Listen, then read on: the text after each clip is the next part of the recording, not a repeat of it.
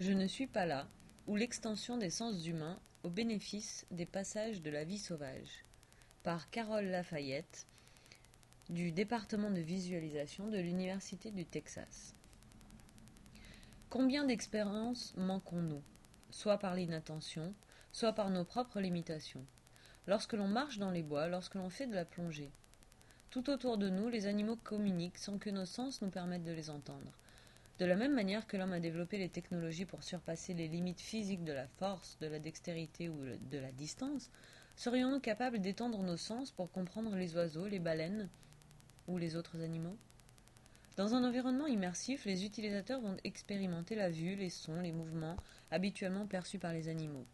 Ce travail est le prototype d'un projet en temps réel qui offrira la possibilité de se balader librement dans des endroits éloignés avec nos sens améliorés et par conséquent bénéficier au passage de la vie sauvage autour du monde.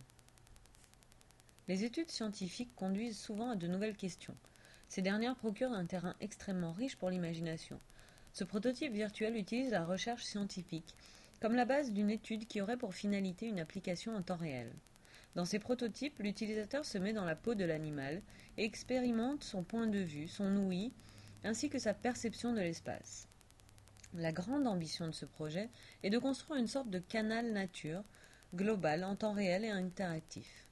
Ce processus permet aussi d'explorer les questions fondamentales sur notre propre mental, physiologie et méthode d'interprétation.